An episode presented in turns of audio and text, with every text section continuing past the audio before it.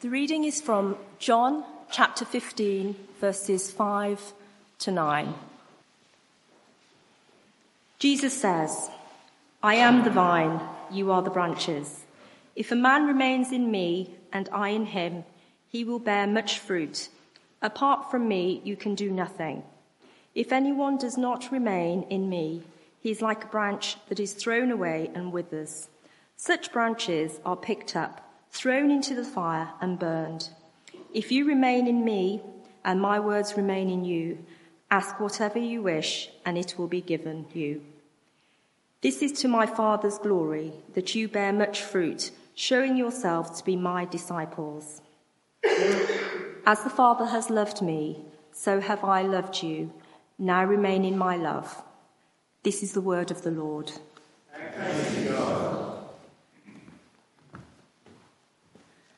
The next reading is from Ephesians chapter 1, verses 1 to 14, on page 1173. Paul, an apostle of Christ Jesus by the will of God, to the saints in, Ephesus, the faithful in Christ Jesus, grace and peace to you from God our Father and the Lord Jesus Christ. Praise be to the God and Father of our Lord Jesus Christ who has blessed us in the heavenly realms with every spiritual blessing in Christ. For he chose us in him before the creation of the world to be holy and blameless in his sight.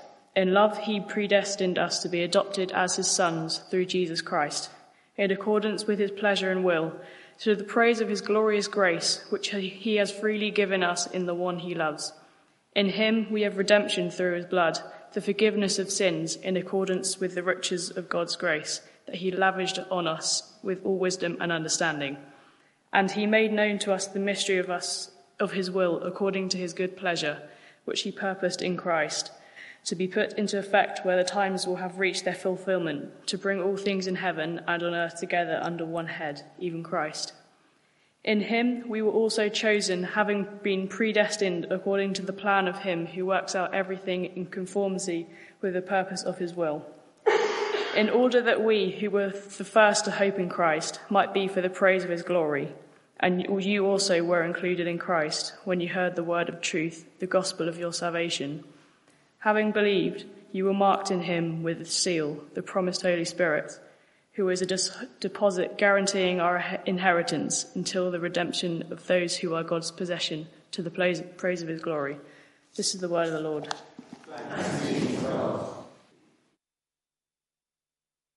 Thank you.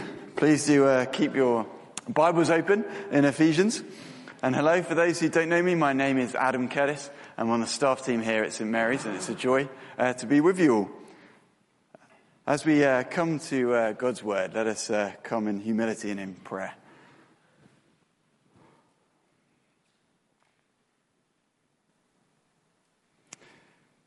Dearest God, King of Kings and Lord of Lords, Thank you that you have not left us stumbling in the darkness, trying to make our own way in the world, trying to understand reality. But thank you that your word is a lamp unto our feet and a light unto our path. Thank you, Father God, that it enlightens us and leads us and guides us and takes us to you. And help us now, Father God, as we come to your living word May it be that light in our heads and our hearts and our lives. In the name of Jesus. Amen. On Christmas Day, I uh, did both of the morning services here at St Mary's and then I drove home to Tunbridge Wells. And, uh, and after listening to Driving Home for, for Christmas a few times, I decided it was uh, time for something else. And for, and for some reason I decided that, that now with Spotify Audible, uh, that you can listen to all these books uh, on Spotify, so I'd start listening to, to The Lion, the Witch, and the Wardrobe. And, uh, and, it, and what, a, what a joyful sort of Christmas uh, uh, uh, book that is. And it got me pondering how so many of the wonderful works of literature, how so many of them are set in, in times of conflict. Because The Lion, the Witch, and the Wardrobe, it isn't just about a little girl who discovers a world at the end of her wardrobe. It's about, it's about an evil queen a witch who has suppressed a land which is longing to be liberated. The Lord of the Rings isn't just about a magic ring which can make you invisible. It is about this evil power which has risen to such height that it is starting to dominate all it can touch. Or Harry Potter isn't just about a boy who is trapped by his aunt and uncle and, and forced to live under, under the stairs to only discover one day that he is a wizard.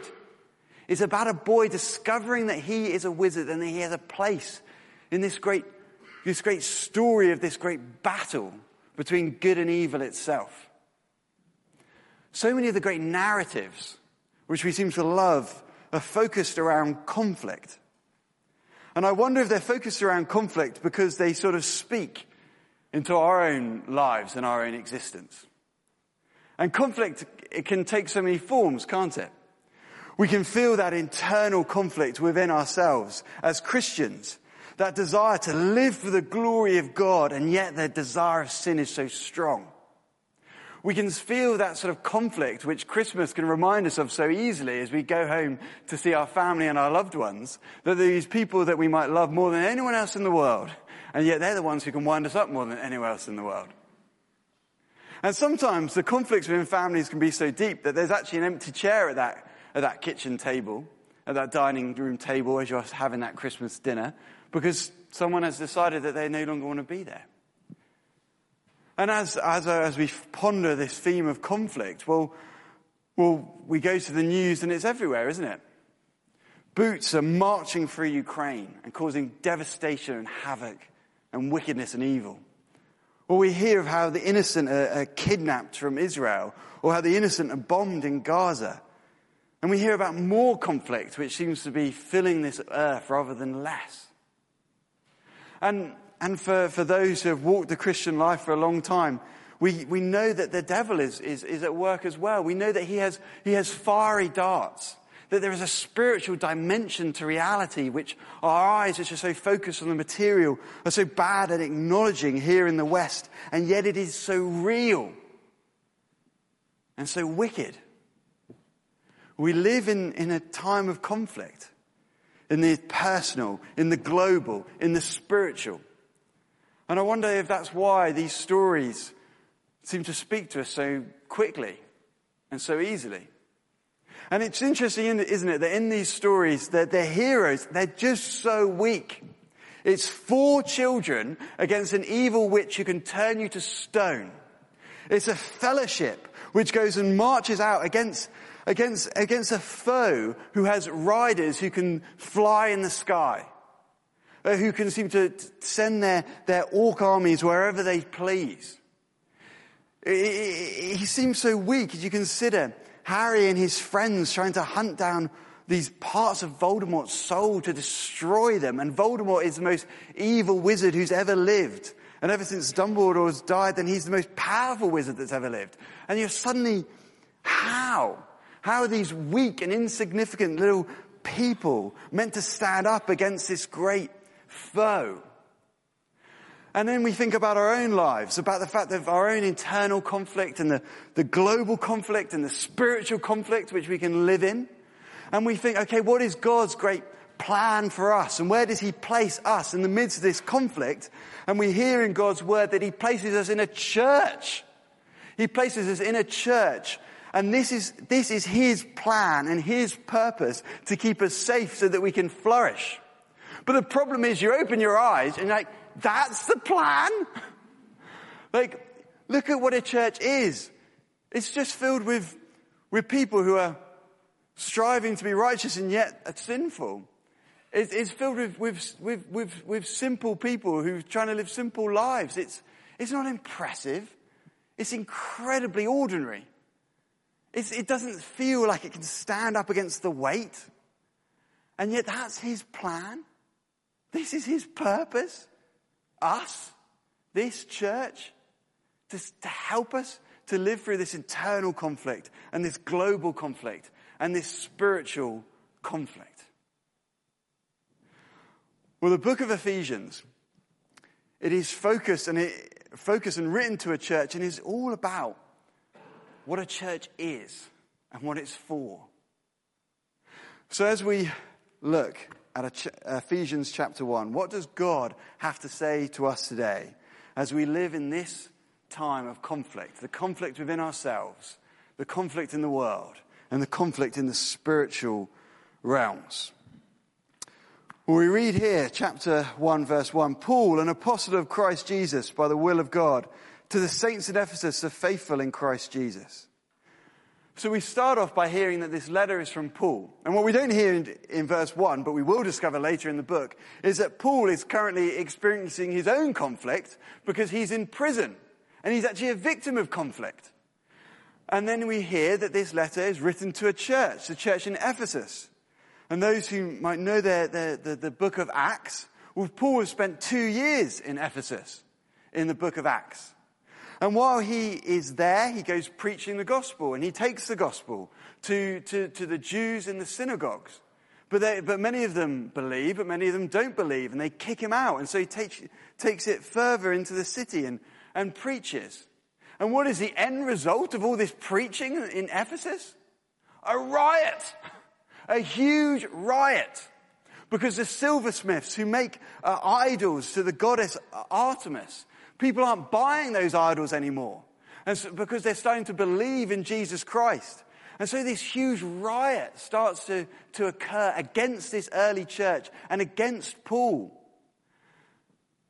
But also we discover in Acts that as, as Paul has taken the gospel to this early church, that some people have, have gone out and they don't quite understand it all and they go out trying to cast out demons, but they fail to cast out demons because they, they, they, they, they claim, leave, leave this person in the name of Jesus who Paul preaches. And actually that demon then drum, jumps into the person who's trying to cast them out. And, and so Ephesus is, is a place which is experiencing this spiritual conflict of evil, evil foes and forces at work and this earthly conflict that this early church is living in the midst of this huge riot. And then we discover, once Paul has left because of this riot, he then later comes back to Ephesus and he calls the elders of the church, the leaders of the church, and he gives them a warning. And he says, you've got to be on your guard because there are wolves out there who want to come and take the sheep. So not only is this, this little church dealing with the spiritual conflict and dealing with a city which has turned against them, they also have to be concerned about what's going to happen within them. And later, as we discover in the book of Ephesus, uh, Ephesians, sorry, that actually this church is filled with Jews and with Gentiles, and there's, there's racial and ethnic difficulties there as well, which needs to find healing. And also, just to add it to the equation, if you look at the book of Timothy, Paul encourages Timothy to stay in Ephesus. And he has to stay there and he has to guard that church against false teaching. This is a church which is living in a context of conflict, which is steeped in it. So as Paul is writing to this early church about what it is to be a church, they understand full well what it is to live in a world of spiritual conflict and a world of earthly conflict. So how does Paul encourage them? How does he spur them on? Well, let's look down at verse 3. Praise be to the God and Father of our Lord Jesus Christ, who has blessed us in the heavenly realms with every spiritual blessing in Christ. Paul encourages this church in the middle of this context of conflict. And he, he starts by encouraging them to praise the Lord. And they should be a people who praise the Lord because those who are in Christ have received every spiritual blessing. And what does it mean to be in Christ? Well, as we heard from that first reading from, from John's Gospel, to be in Christ is like to be a branch connected to a vine. It's to be connected to Christ. Or um, another image it's like you live in a city, and that city is in Christ. And because you belong to that city, you belong to Jesus Christ.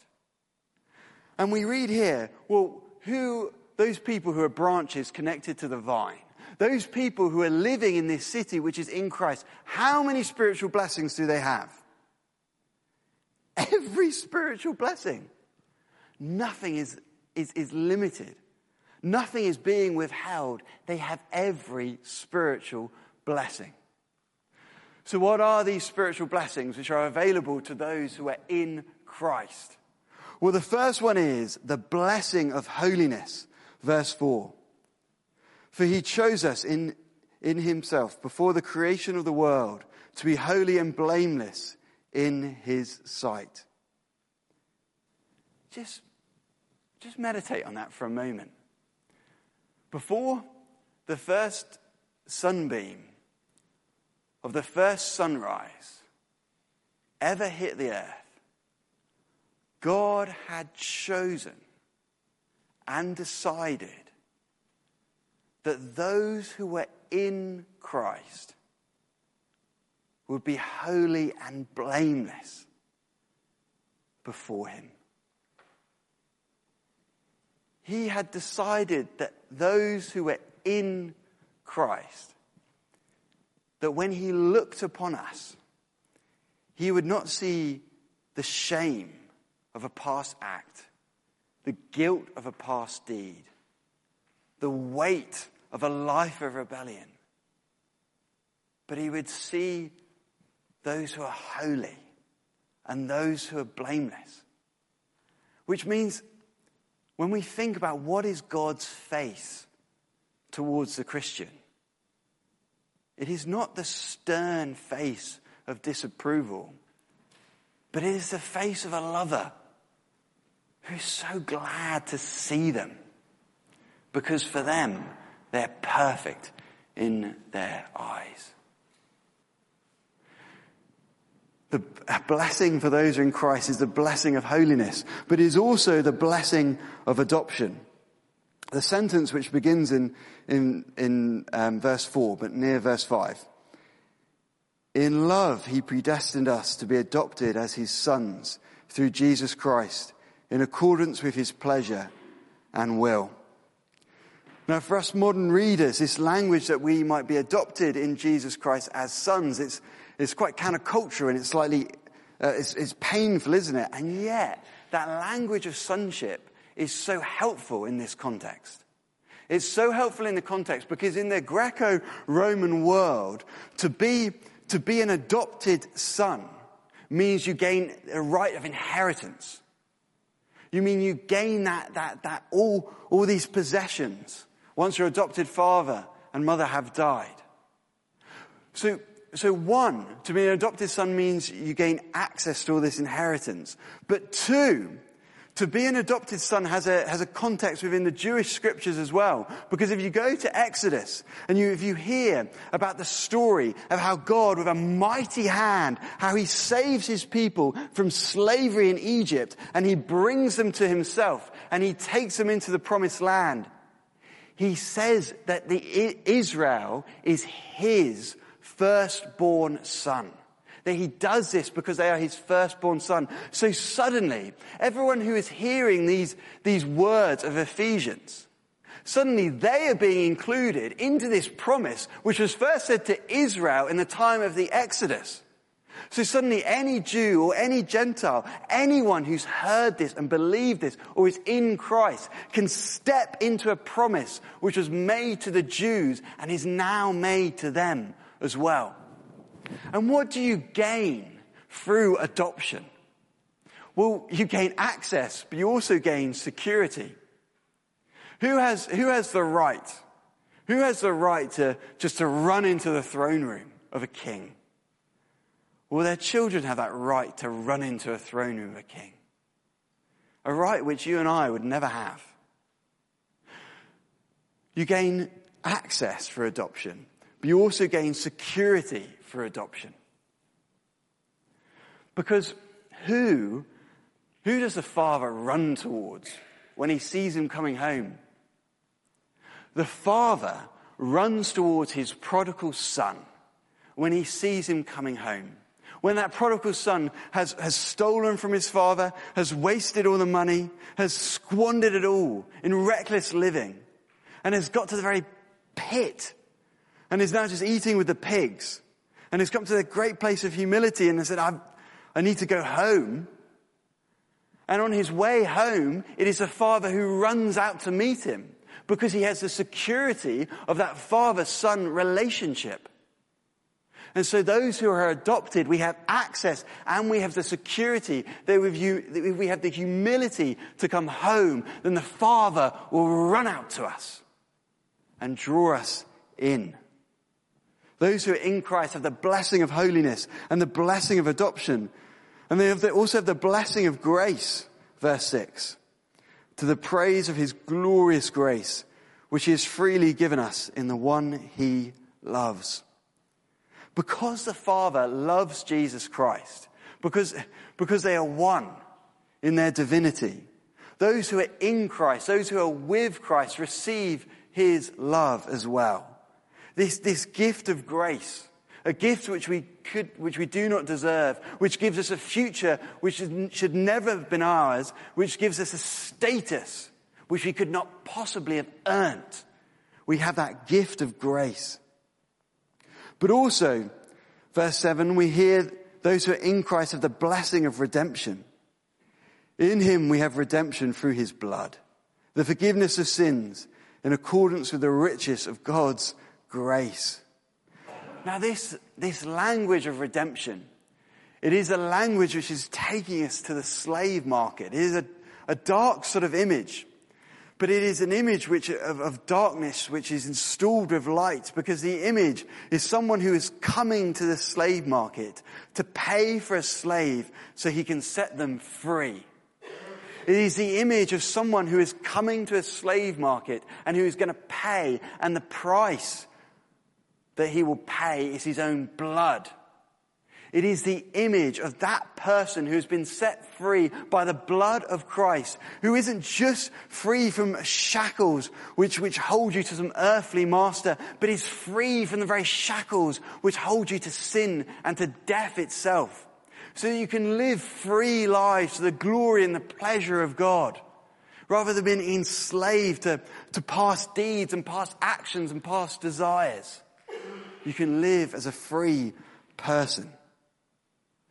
And the last blessing we see here in verses 9 and 10 is the blessing of knowledge. And he made known to us the mystery of his will, according to his good pleasure, which he purposed in Christ to be put into effect when the times will have reached their fulfillment, to bring all things in heaven and on earth together under one head, even Christ. Those who are in Christ have been told a secret. Those who are in Christ have heard of a mystery which has now been revealed, has now been made known.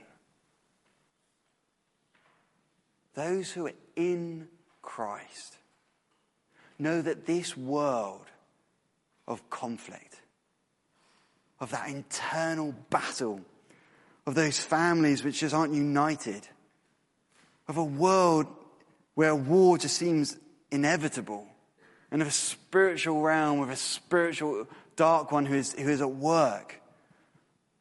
Those who are in Christ have heard the secret and know the mystery that this reality of conflict is not the end or the full stop. They know that every moment in history has been an arrow. That arrow is a, that history is a huge arrow pointing forwards. And it is pointing to a day when Jesus Christ will come in his Father's glory and he will bring about a union and a unity which will unite everything. Everything will be united in heaven. All that is warring, all is alienated. All is dysfunctional will be united. Everything will be united on earth. All is warring, all is alienated, all that is dysfunctional, and everything can then be united thus within ourselves. Jesus Christ is coming to bring about this great fulfillment and to bring about this great unity so that this time of conflict will not be our end because Christ is coming. And we who are in Christ, we know this secret, this mystery of where the world is heading. And we know that history is in fact His story. And it ends in this great conclusion with the coming of Jesus Christ Himself to bring about unity in all that is broken and disordered. The theologian and, and, and politician Abraham, Abraham Kuyper says, there is not a square inch in the whole domain of human existence over which Christ, who is sovereign over all, does not cry, mine. But who are these blessings for? Who are these blessings for? This blessing of, of holiness, this blessing of adoption, this blessing of grace, this blessing of redemption, this blessings of knowledge. Well, these blessings for those who are in Christ. But who is it who are in Christ? Well, verses 11 to 14 goes on to explain that to us. And as I read through this, 11 to 14, listen out. Who are these words addressed to? Verses 11 to 14, who are they addressed to? Let's start. Verse 11. In him we were also chosen, having been predestined according to the plan of him who works out everything in conformity with the purpose of his will, in order that we, who were the first to hope in Christ, might be for the praise of his glory. And you also were included in Christ when you heard the word of truth, the gospel of your salvation. Having believed, you were marked in him with a seal, the promised Holy Spirit, who is a deposit guaranteeing our inheritance until the redemption of those who are God's possession to the praise of his glory. And did you hear the progression of those words? How in 11 to 12, it starts with a we. In him we were also chosen. The we of, of Paul, the writer, but also a we with everyone who were the first believers. For those Jews and those disciples of Jesus Christ in Jerusalem. They, they were that we who first believed. But they didn't stop there because the gospel went out from there. And so thus it becomes a you in verse 13 and 14. And you were also included in Christ. And how were, how were they who have heard, how are they including Christ? Because they've heard the word of truth, the gospel, and because they believed the word of truth, the gospel. And so this truth which began in Jerusalem is a truth which is spread across the world because it is a truth available for those who hear and those who believe that they can be part of the vine, that they can live in the city, that they can belong to Christ. So thus the concluding words of 14 are the, sorry, the promised Holy Spirit who is a deposit guaranteeing our inheritance. It starts with a we, it goes to a you, it ends with an our. We are the ones together, the collective, who are in Christ, who have together heard and believed the good news that Jesus Christ has come. But as we draw to a conclusion, what is God saying to us today? What is God saying to us here in Maidenhead today? Well, on one level, sort of, there is a dividing line. For there are those who are in Christ and those who are not in Christ. And the, and the Lord is saying to us here in Maidenhead today, if you are not in Christ, then you need to hear and you need to believe that Jesus Christ has come that He is your Lord and He is your Savior, and He is the only way to the Father. And maybe something like Christianity Explored, which John was talking about, would be the perfect opportunity to find out more about Him. But for us here today who have heard and who have believed, well, what is God saying to us? The blessed praise. God is saying to us that the blessed praise.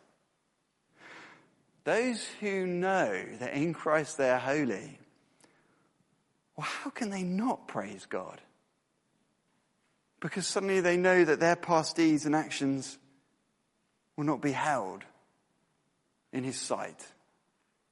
But instead, he looks at us with the gaze of a lover. The blessed praise.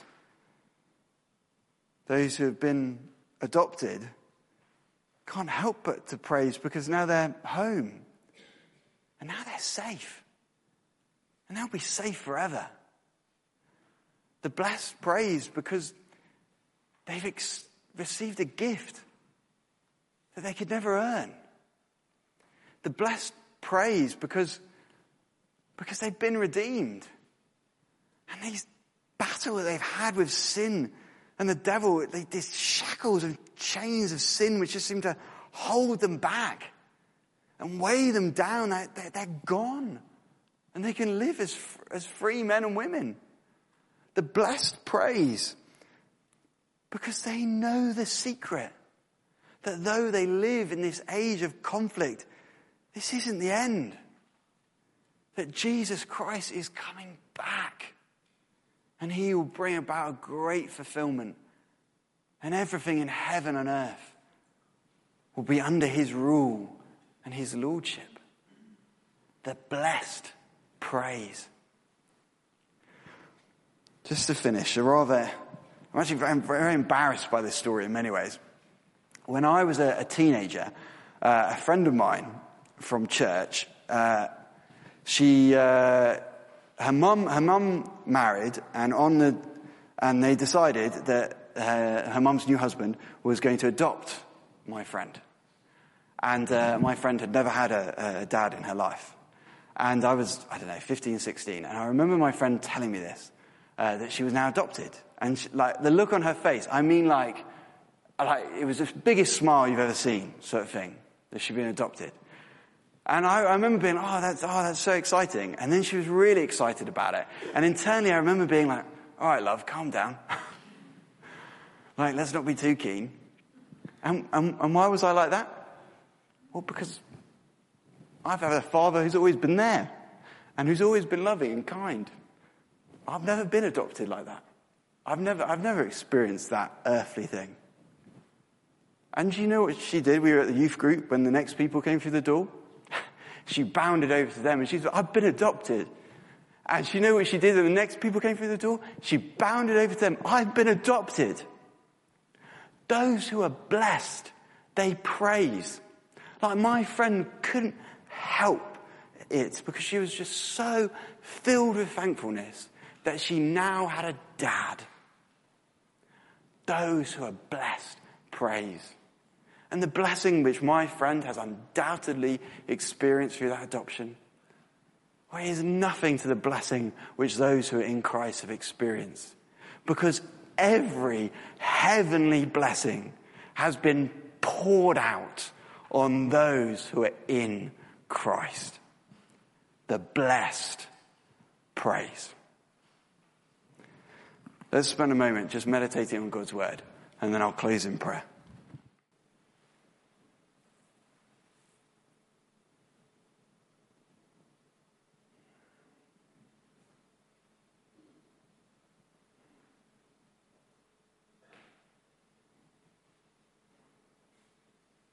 Oh, dearest God, King of kings and Lord of lords, we thank you for your word that is a light in the darkness. And we thank you for how it enlightens our ways and teaches us about spiritual things which without it we might not be able to grasp or understand. Thank you, Father God, for all these spiritual blessings which are being lavishly poured out for those in Christ. Help us, Father God, to know them, to experience them, to, re- to be defined by them. And help us, Father God, to live lives for your praise and for your glory because of all that you have done and all that you have won and all that you have achieved for us. Help us, Father God, to know that because we have heard and because we have believed, that we are adopted that we're home, that we're safe. And we ask this in the name of Jesus. Amen.